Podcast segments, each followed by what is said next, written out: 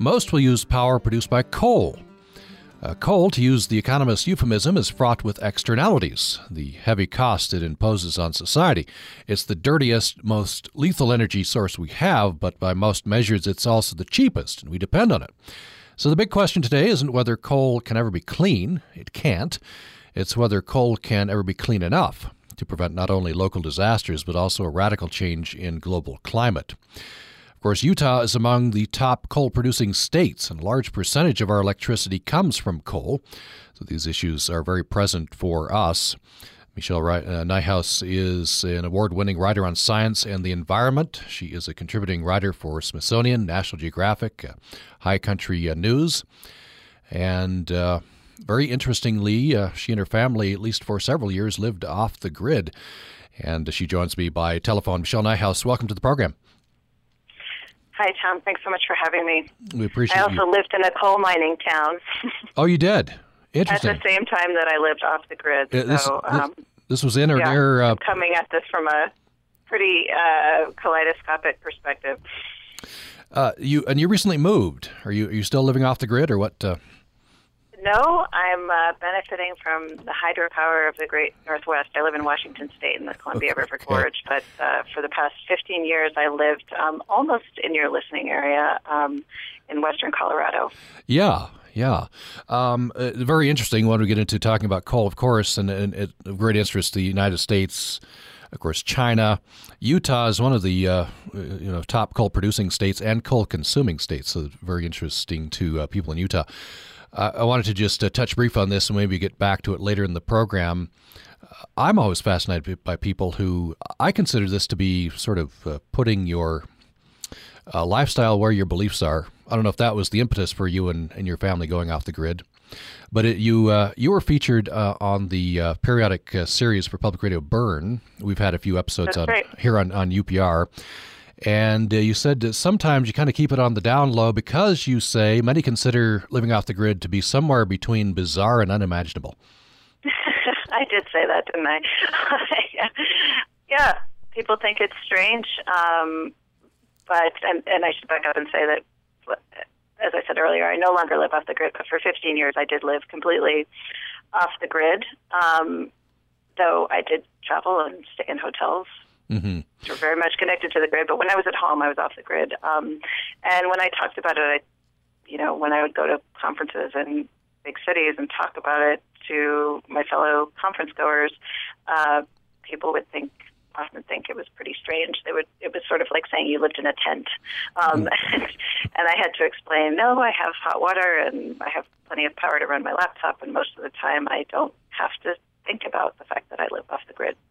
Um, and it's it's actually not that difficult to do. Uh, so, uh, was there a, a, change in the perception over time? Do you think over those fifteen years? Um, I mean, perhaps, yeah. Um, people still thought it was pretty strange at yeah. the end of those fifteen years, but I think there was a, maybe a little more familiarity with the idea, but because there have been state incentives for people to put solar panels on their roofs and that kind of thing. Um, I think more people can say, "Oh, I know someone who's at least, if not living completely off the grid, I know someone who gets part of their energy supply from renewables." Hmm. And you're saying it's not not that difficult. How how did you do it?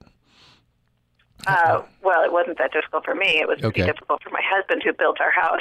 oh, okay. um, so I benefited from his expertise, but um, we did it originally both because we thought renewables were a good idea and because the place where we could afford to buy land was not served by the grid. So we really had no choice but to use some sort of um, grid independent power source. Hmm. And we use solar panels because there's a lot of sun in Colorado.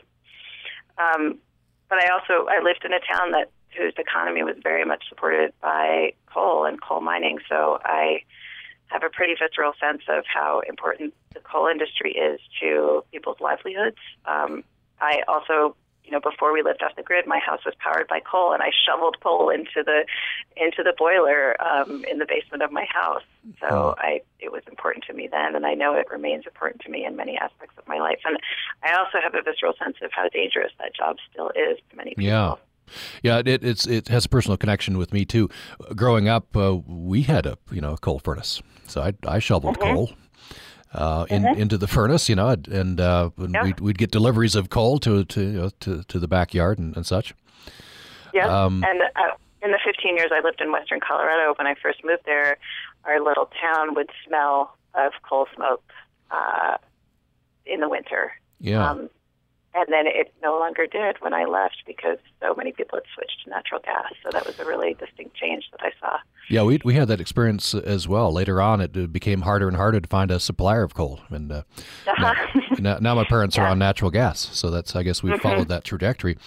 Uh, so, uh, but you say that um, maybe this is a, a starting place.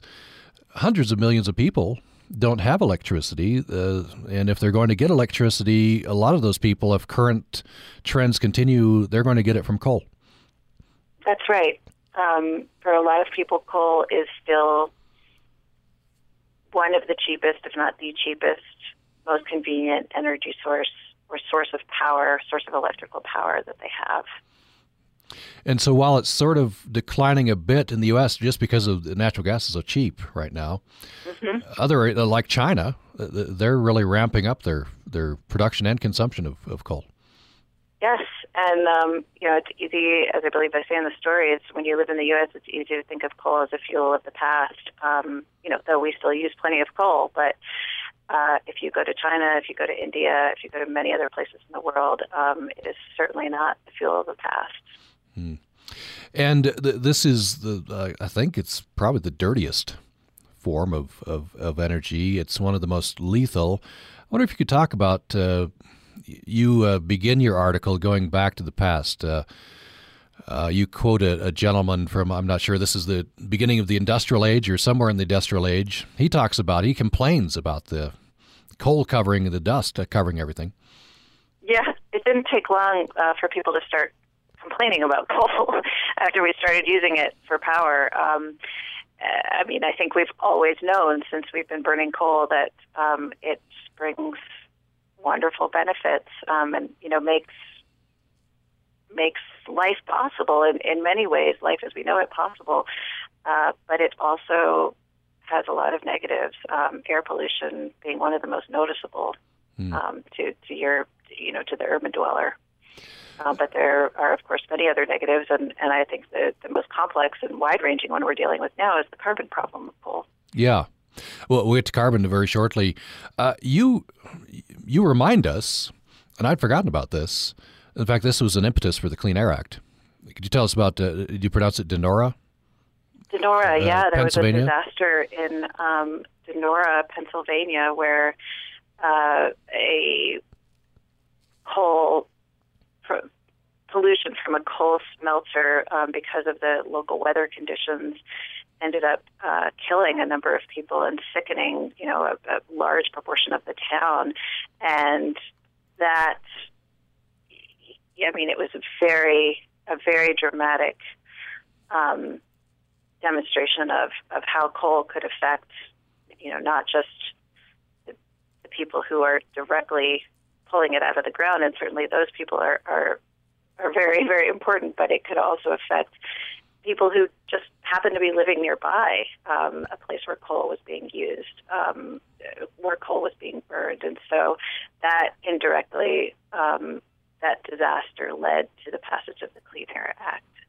Yeah, you, you set the scene. I think it's a football game, and, and this cloud descends on people. You can't even see the game. Uh, some people yeah. died. Uh, the, a lot of the town got sick.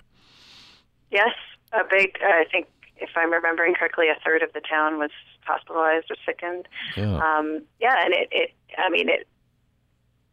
If you read the stories of that that weekend, that particular weekend, where those Pennsylvania residents were got so sick, they were used to a certain level of air pollution, and they were sitting there watching a football game, and suddenly realized they couldn't really see the players that well anymore. They couldn't really see the ball, and they started thinking, "Huh, this. I mean, we always have bad air, but this seems a little worse than usual." And um, you know, within a few days, they had lost a lot of their neighbors, and and many of them were hospitalized. There are a couple of pictures in this, and of course, National Geographic, famous for their, their photographs.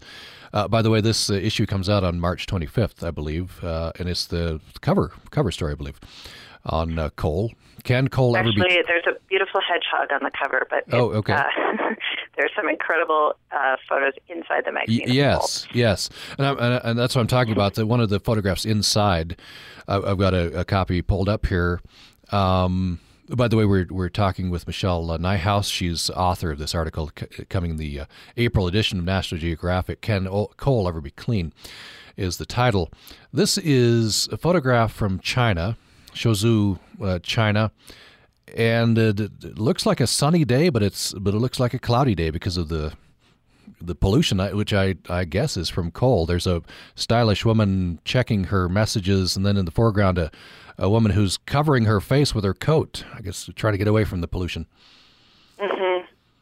Yeah, and uh, anyone who's traveled to China uh, will know that if you visit any urban area in China, you can smell coal. Um, depending on the weather conditions, you can it can be seem like beautiful clear air, but it can also be you know impossible to see to the end of the block. Hmm. So it's it's very dramatic, and and people in China, urban dwellers and rural dwellers, are increasingly worried and discontented about air pollution. Um, you know, because that's a much more immediate problem that one they experience every day rather than carbon pollution. Um, and so I think the Chinese government is getting quite serious about dealing with air pollution and increasingly serious about dealing with carbon pollution as mm-hmm. well. Uh, so there's uh, some statistics in your story. Uh, 21% of global fossil fuel carbon dioxide comes from uh, burning natural gas, 35% from oil, 44% from coal. Yes.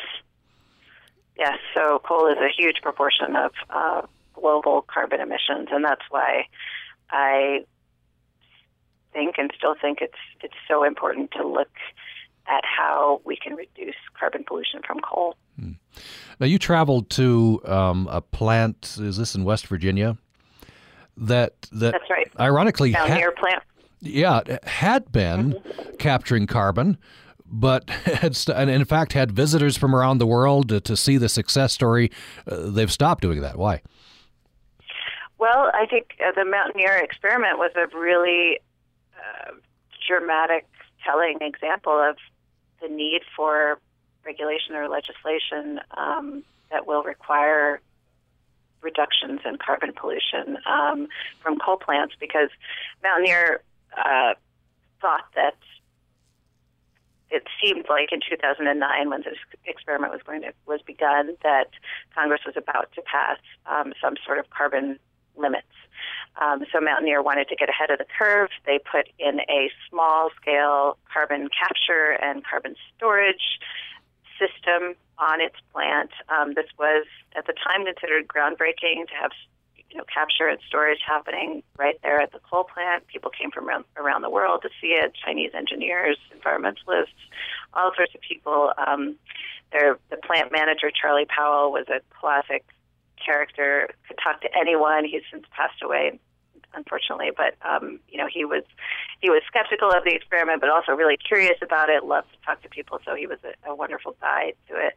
And um, then the bill, so everything went well. The experiment went well, and then the bill um, died in Congress, and Mountaineer pulled out of the project. There was going to be a second stage, and, and Mountaineer pulled out. Um, because they could not pass the costs of that experiment onto their ratepayers.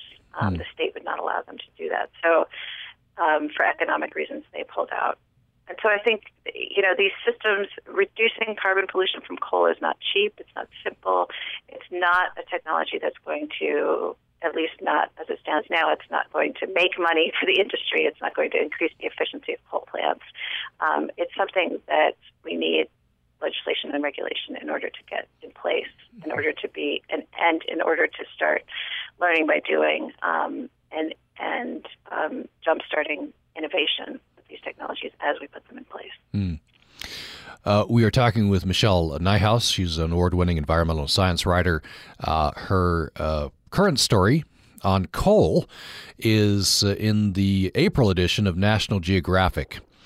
And uh, that's, I believe, was the cover story. Some very impactful photos there, and uh, an interesting story by Michelle Nijhuis. We're talking about coal of great interest to uh, uh, us in Utah because uh, we're one of the top coal producers. That has sort of it's trending downward that coal production in Utah, but we're still among the top coal producers. Uh, and uh, some statistics I was reading. I don't know if I can trust these completely, but at the latest I saw, some 79% of Utah's energy comes from coal. At least it's a very high percentage that uh, that comes from coal. So great interest uh, if you're uh, you know citizen of the world, and a citizen of Utah as well. You're welcome to join this conversation. We're asking you what you think of this. Uh, can coal ever be clean enough? That's the key question that Michelle Nijhuis asked in her article. Can alternative energy sources handle growing demand? If we're going to do something else, can Utah pivot away from coal and still meet demand? I think Utah's energy plan uh, is mandating or suggesting at least uh, that we go to alternatives for at least 20% of our energy by 2020. Colorado's, I think, is an even higher percentage that they're suggesting, 30% or something a lot of states, I think. Uh, and of course, there's going to be have to be something happen in China. We'll talk about that as well. You're welcome to join the conversation at 1 800 826 1495. 1 800 826 1495. Or you can join us uh, by our email, upraccess at gmail.com, upraccess at gmail.com. Or join us on our Utah Public Radio Facebook page, where we've got an up close, beautiful photograph. This is from National Geographic not from this edition, but uh, another uh, story of a, of a piece of coal. And uh, if you can ever make a piece of coal look beautiful, uh, this photographer has. Um, and uh, Charles Ashurst has commented here, and this would be a good uh, place to bring this in. Michelle, Nijhuis.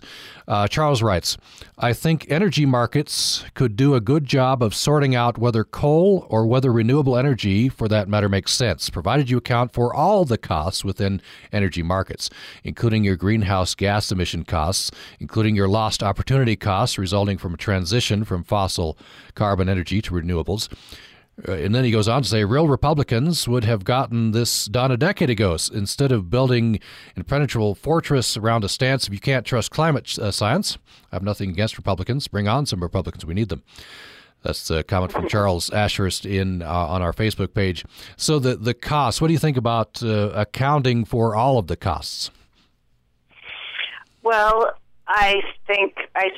I mean, as I say in the story, the whole when we say that coal is the cheapest energy source, um, it may be cheapest in dollar terms, but there are, you know, huge human, environmental, and climate costs that are not built into the price of coal. Um, and certainly, if those were added in, uh, renewables would, you know, not that renewables don't have their own um, externalized costs, but um, they would it would look like a much better deal when lined up against coal if, if all those costs were accounted for. Hmm. Um, and the process. I wonder if you could go through the through the process. And this seemed like uh, what what got me thinking about this was Charles's uh, comment about Republicans. And I, as I was reading your article and reading about how at least the Mountaineer captured carbon, um, I was thinking this is this is science fictiony. I'm amazed that they're able to do this. And then I and then I pictured, you know, right wing talk radio. They got a hold of this. If you come from a premise that uh, you know carbon is not a problem at all. Um, I guess apart from that, and listeners can comment that. Could you take us through the process, at least how Mountaineer captures carbon?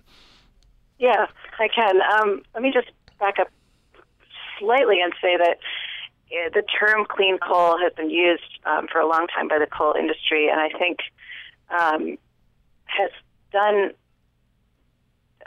all of us and the industry a disservice, um, the industry itself a disservice by overstating uh, the potential to clean up coal. Um, you know, obviously, if you know anything about coal, if you've been near the industry or inside the industry, you know that um, the term clean coal is nonsense. There are going to be environmental costs of coal. Um, no matter how carefully you do you mine coal or produce power from coal, um, or what kind of technology you use, there are going to be costs.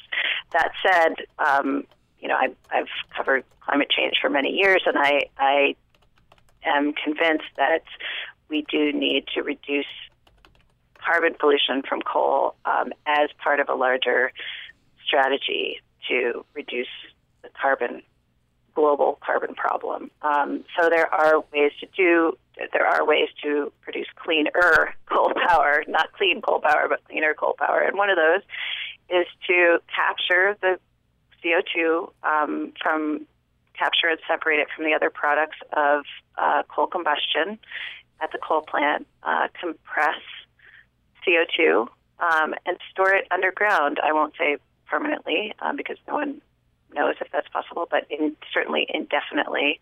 Um, and there are a couple of places where we have stored CO2 um, for many, many years with no problems um, underground in, in Canada and Norway and uh, North Africa.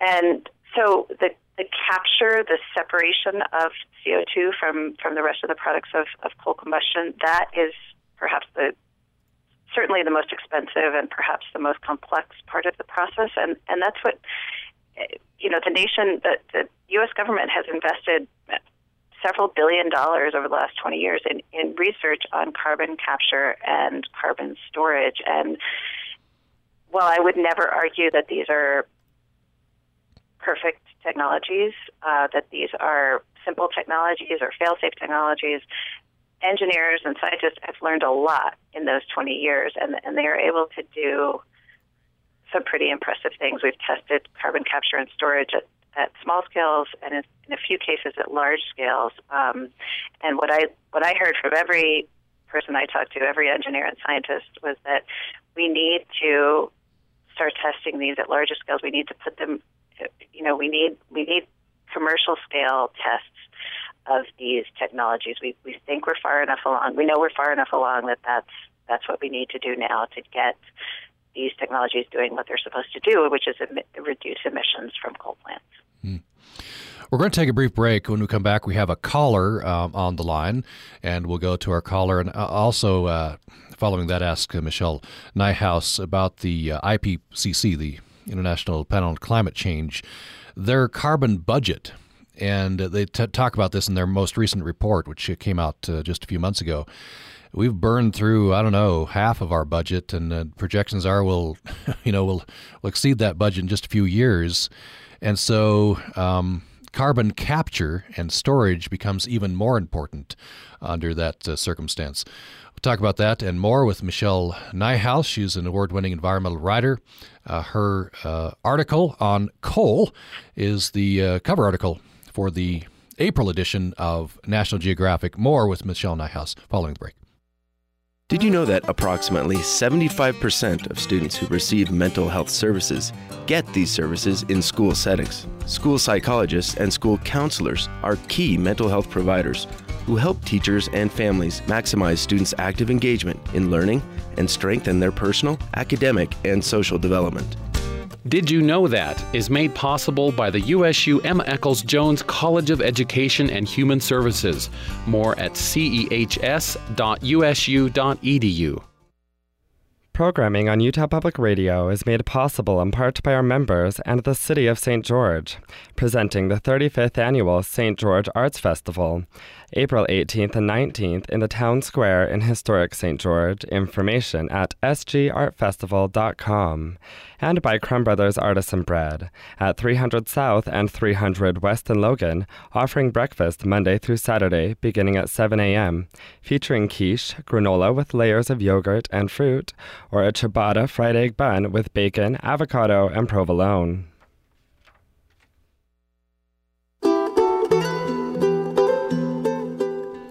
You're listening to Access Utah. I'm Tom Williams. My guest is award winning uh, science and environmental writer Michelle uh, Nijhuis. She writes the cover story for the April edition of National Geographic. It's titled Can Coal Ever Be Clean? And of course, that's the the uh, of the catchy title. Michelle Nijhuis says the real question is uh, no, it can't be clean, but can it be clean enough? It's the dirtiest of fossil fuels. We burn 8 billion tons of it a year with growing consequences. The world must face that question. Coal provides 40% of the world's electricity, provides 39% of global carbon dioxide emissions, kills thousands of years in mines, many more in polluted air. Uh, but it's cheap and plentiful likely uh, some you know hundreds of millions of people who are going to receive electricity for the first time. Much of that, under current trends, will come from coal. We're talking about the subject on uh, the program today. You can reach us at 1 800 826 1495. You can join us by email to upraccess at gmail.com or join us on our Utah Public Radio Facebook page. And we do have a uh, caller. Let's go to our caller uh, next. Go ahead with your question or comment. Oh, yes. Good morning. This is uh, AJ calling from uh, Southern California. Uh, back in the 80s in grad school, I worked on a, a solar thermal project, and the idea was to try to be able to collect thermal solar energy at about the same price as a, a barrel of oil. And we were successful to a, to a degree then. Unfortunately, the project was canceled. The uh, occupant of the White House at the time, as some may remember, was President Reagan. Uh, so we weren't working in an area that uh, he really wanted to support. The answer to the other question, can you basically do clean coal? It really is no.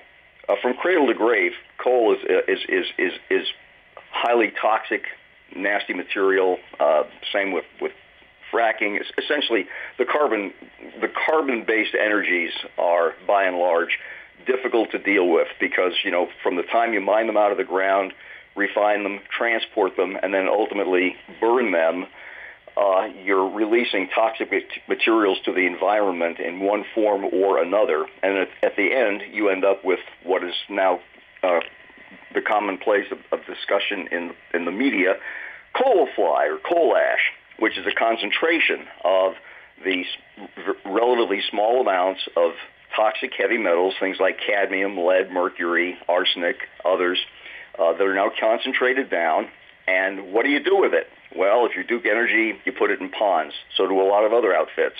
Uh, in the Midwest, it's rather popular to be given to road uh, crews to spread on the roadways as as uh, a means to decrease uh, the slipperiness of of winter.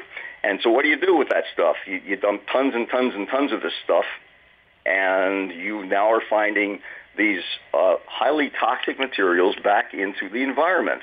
Uh, as runoff, they end up in streams feeding rivers. They leach into the soil, and you know, gosh, if you're growing crops in that region, and those plants, a lot of them, rice, for example, sucks everything out of the soil.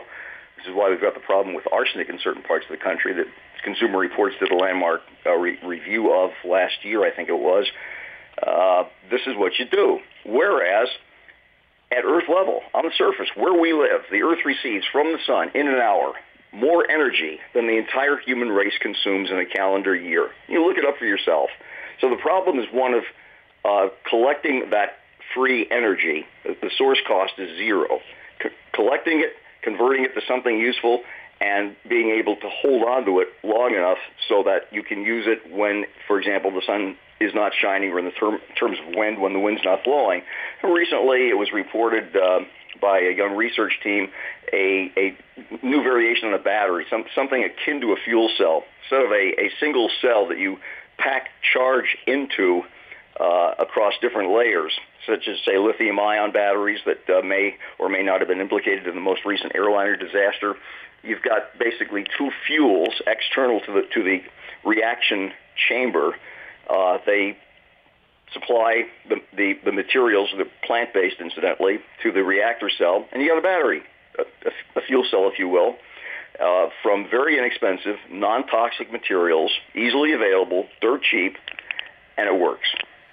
Bottom line is, we are very clever species. We can come up with lots and lots of ideas, and, and yet rather than looking toward or rather through the 21st century to technologies that will that can carry us on uh, through our time remaining on the planet. I mean that quite literally. You know, several hundreds of millions or billions of years until life on the planet will essentially no longer be possible because the, the sun will age, expand, and consume the Earth. Uh, we seem to be looking backwards towards technologies of the 17th, 18th, and 19th centuries and we can do an awful lot better than that. So that's my observation. Thanks for taking my call. Okay, uh, thanks, AJ. Appreciate that. Um, uh, so, uh, Michelle Nijhuis, uh, I wonder, just uh, sort of extrapolating from what AJ uh, said, uh, the, the, question I had in the back of my mind was why don't we just, as fast as we can, get away from coal and really ramp up renewables? Yeah, good question. Um, one of the engineers I talked to, Sally Benson, who's a researcher at Stanford, perhaps put it best where she said, This is a time when we have to be thinking about and. We can't be thinking about ors. So, meaning that we really are not, are no longer, we no longer have a choice. um, the carbon problem is so big that we have to think about reducing carbon pollution from coal right now in the short term um, because we can't switch to renewables tomorrow. Um, the technology is not there. The simply there's just so much inertia in the system. It's going to take years for us to make that transition.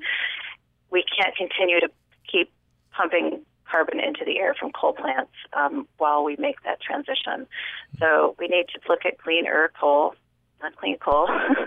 I, I certainly, you know, I'm aware of and understand all the problems that AJ enumerated, um, and I don't want to minimize those in any way. But we need to look at reducing carbon pollution from coal plants, and we need to invest heavily in innovation and development of renewables, and we need to look at reducing demand for electricity um, at all levels. And we need to be exporting these technologies, renewable technologies and cleaner coal technologies, advanced coal technologies, to countries um, that where many people are getting electricity for the first time and are looking to coal as a cheap and available source of energy. Mm-hmm. I wonder if you could talk about this uh, IPCC uh, carbon budget. Um, and, and, and by some accounts, uh, I think reading in your story, uh, we're going to have to start not capturing small percentages of carbon, but uh, it's to it's to have to be very high percentages of carbon moving forward. Mm-hmm. Yes, and I mean one of the one of the reasons why uh, advanced coal technologies are attractive in in terms of a carbon budget are that if you put if you outfit a coal plant with carbon capture and storage capability, you have taken a big chunk of carbon emissions. Um, you know, you've kept a big chunk of carbon out of the atmosphere. Um, it's just while these are expensive and complex technologies, um, you can get a lot of carbon, keep a lot of carbon out of the atmosphere um, in one fell swoop, as opposed to marketing and selling a bunch of hybrid vehicles or electric vehicles where you know you're making one sale at a time and, and making an incremental effect.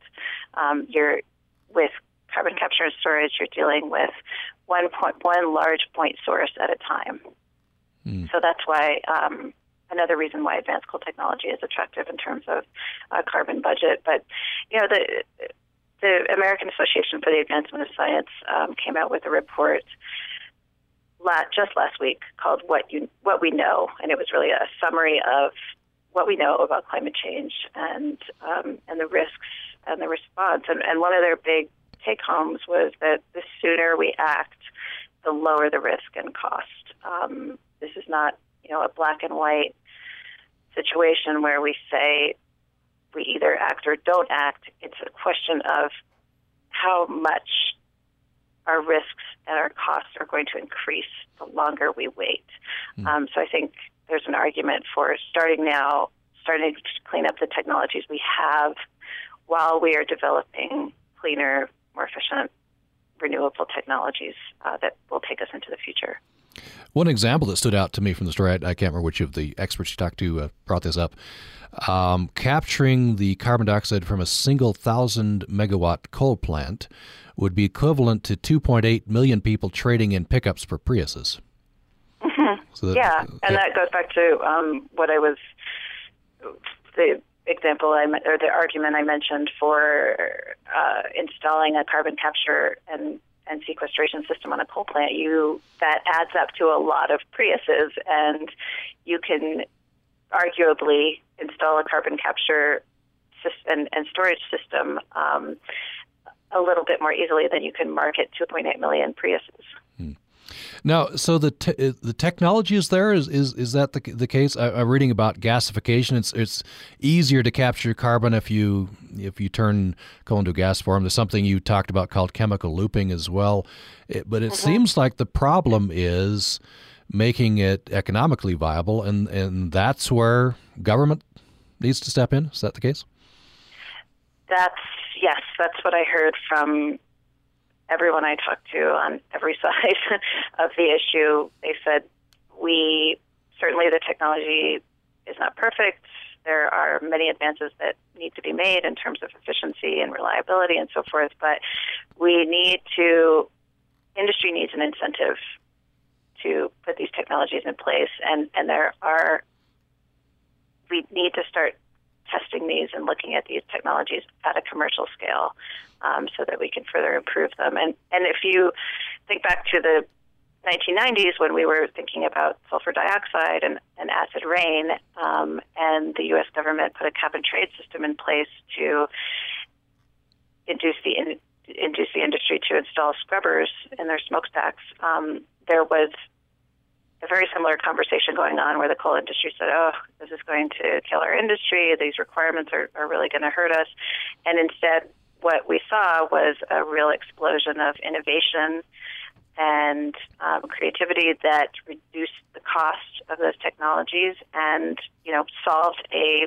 major environmental problem that was affecting everyone, you know, including people who work who make their living inside the coal industry. So I, I think while I want to emphasize that carbon capture and sequestration is a much trickier technology. It's um, and certainly climate change is a much bigger and more complex problem than acid rain. There are precedents.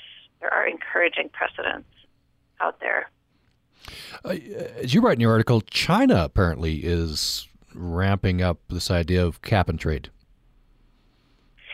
Yes, um, China is ch- is testing some cap and trade style approaches um, just on a regional scale at this point. Hmm. And uh, China, I think, is is the biggest culprit right now in polluting the the, the atmosphere right. from coal. They, that's right. They uh, took that dubious honor from from us uh, several years ago. Hmm. I wonder if I could step back just a little bit from the from the, from the climate change, from carbon, from uh, CO two just back to you know the air pollution. And we've all seen the pictures from Beijing and, and other Chinese cities where you know it looks like night and it's the middle of day. Um, what, what do you think would be happening there? We're just just cleaning up the air from the, and the big culprit there is coal, right? Yes, um, that's when you see those pictures of Beijing. Um, most of that air pollution is caused by uh, coal, burning coal. And I traveled to China for this story, and it's you know, air pollution is a reality that everyone lives with, and that people are increasingly outraged about. Um, you know, there is, despite China's reputation um, for political repression, there's a, a strong tradition of local demonstrations and and um, people speaking out um, and you know making their complaints known, and, and that's happening both in urban and rural areas. People are really up in arms about air quality. Um, it's affecting their day-to-day lives. It's affecting their kids. They can see that, and so the government is taking it very ser- taking air pollution very seriously, and they are um, they're really the world leaders on um, these ultra efficient and super efficient coal plants. Um, so they, they and that you know indirectly makes a dent in the carbon problem because if you have a you know if you're making more power with less coal, your your carbon footprint is is reduced somewhat. So even though their their main concern, their primary concern right now is air pollution, um, what they're doing to address it is having some effect on their uh, carbon footprint. Hmm. Now, AJ gave us a pep talk he said uh, yeah. we can we can ramp up renewables. We can do this. We uh, technology is coming down the the pike from the experts you're talking to, and, and the need to you know capture carbon. Um, I guess alongside renewables and everything, would you come away hopeful about this? Um, I come away daunted but hopeful. Uh, I think, yeah, you know, I agree with everything AJ said, um, but I think that that's not enough. Uh, I think that yes, we need to invest wholeheartedly in in renewables, but I also think that um, you know, ignoring the enormous and continuing carbon footprint of coal power is not to our benefit. Hmm. Now, uh, President Obama recently uh, made a, an important announcement. Um, he he is announcing that by June of this year, the EPA will draft new rules that, quoting him and quoting uh, from your article, will put an end to the limitless dumping of carbon pollution from our power plants. Plants. Uh, are we on track with that? What what do you think those rules are likely to look like? Um, those rules are now open for public comment. Your listeners should know that. Um, the EPA is, is taking public comment on what those rules should look like. I know that they are being feverishly formulated right now, those draft rules um, in Washington, and that the Obama administration has made getting those rules in place a major priority of the second term. Um, I think they have enormous implications um, both here and worldwide because if we are, excuse me, as I've been saying, regulation is and legislation is what's needed to get these cleaner coal technologies in place on a commercial scale. It's what's needed to um, force the industry to invest in these technologies, which do cost money. Um, if they are if they do start to be put in place, I think we're going to see innovation. We're going to see um, these technologies be ready for export to countries that don't have the resources to develop them themselves. So I think you know these rules sound may sound arcane, may sound wonky, but they may end up being the most significant thing to date that the U.S. government has done for climate change, which is not a very high bar, but it um, these these could be um, very significant and could be a great first step. And by the way, I just uh, I just pulled up uh, EPA.gov. And, uh, actually, I googled uh, EPA and, and carbon standards, and uh, and came came up. and our listeners could do the same and, and go and look at those proposed rules. And there are public listening sessions being held around the around the country as well. I just want yeah. to to perhaps end uh, sort of where we began.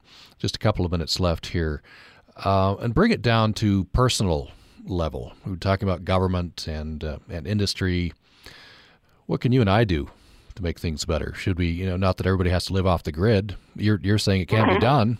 What what would you suggest?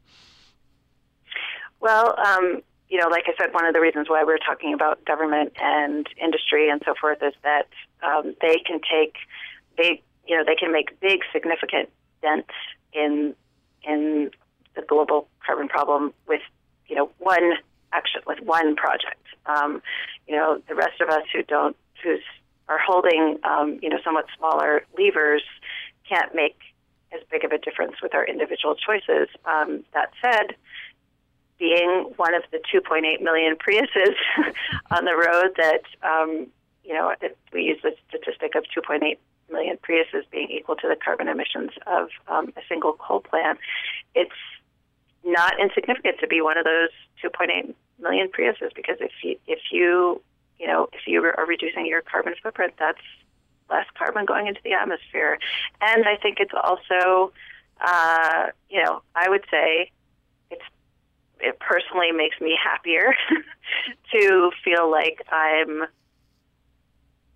I'm living in alignment with the values that I've gained from doing the reporting that I've done and discovering and witnessing the things that I've seen as a reporter.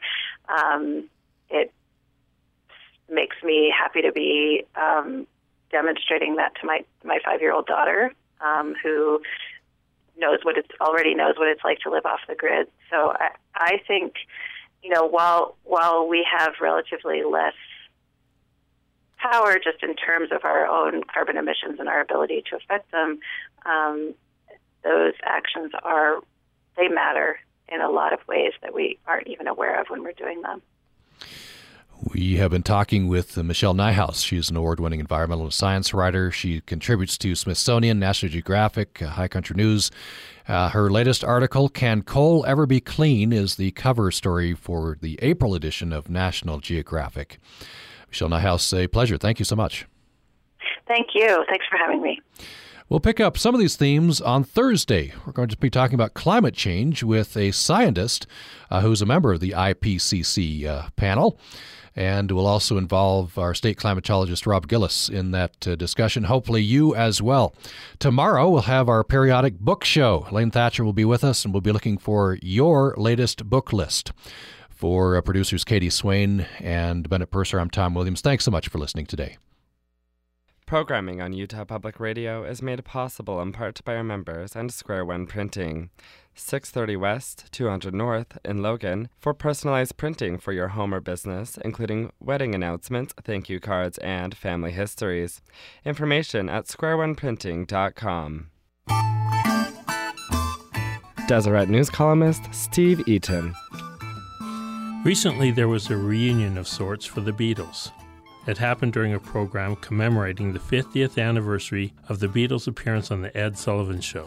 The program, The Night That Changed America, a Grammy Salute to the Beatles, was a tribute to the Fab Four, and two of the Beatles were there to take it in. Toward the end of the show, Paul McCartney stood on stage singing Sgt. Pepper's Lonely Hearts Club Band, and when he sang, Let me introduce to you the one and only Billy Shears, Ringo Starr ran out on stage. It was a moment I had been waiting for since before the Bee Gees were on the radio.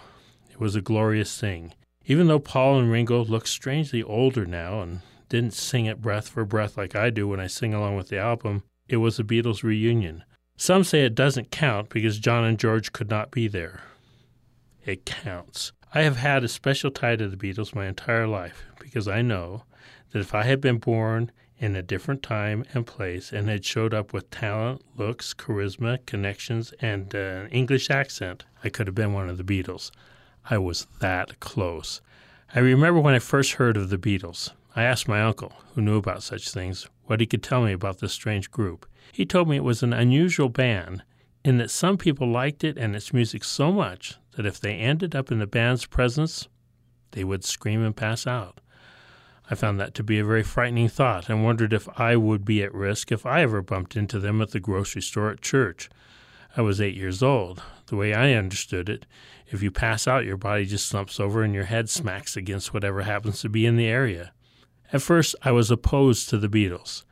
I must have kept this reaction thing a secret from my parents because I know that we watched the Beatles' debut on The Ed Sullivan Show. We were in a relatively soft place, seated on our sofa as we watched, and I really wanted to see what would happen. Since my dad viewed long hair much like some people today view cross dressing, I couldn't imagine him screaming and passing out the minute they began to play. Still seemed like it would be cool to see him do that, if I didn't pass out first. We soon discovered that watching them on TV did not produce the hysteria that apparently happened to people in their presence. We could see their frenzied reaction on television.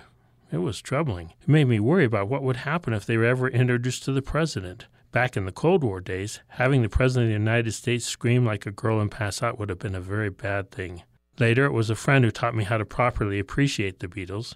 He was a quiet, patient teenager who had a clean room and a unique way of presenting their music.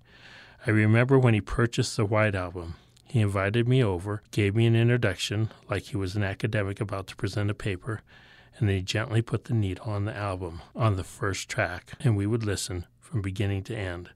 There was no screaming or even talking aloud. He acted like he was one of only a handful of people in the world who could appreciate the music he had personally discovered. It made me want to be a Beatle even more. I've thought a lot about how my life would have been different if I could have been one of them. I worry I might have wrecked things.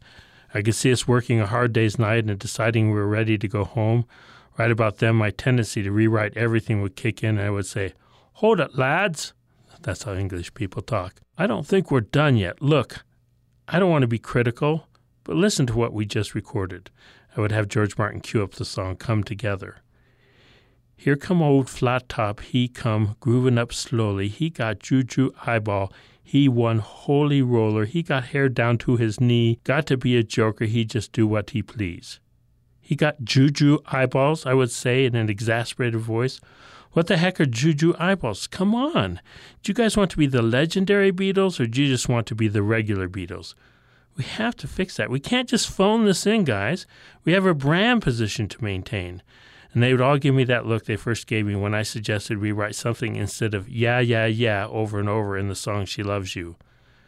I would just push ahead. And there are typos everywhere in that song. He one holy roller. That should be he is one holy roller. Come on, guys, we're better than this. We aren't just some dumb yokels. Oh, then John would get really mad, and they would have kicked me out of the band before I even had a chance to keep them from breaking up. I would have ended up standing alone on a hill with orders to stand perfectly still so no one would notice me. So it's probably better I was never a mop top. Better for the world. I've grown to love the music and the words they wrote. The Beatles are truly a remarkable band, and seeing Paul and Ringo playing together was a great moment in human history.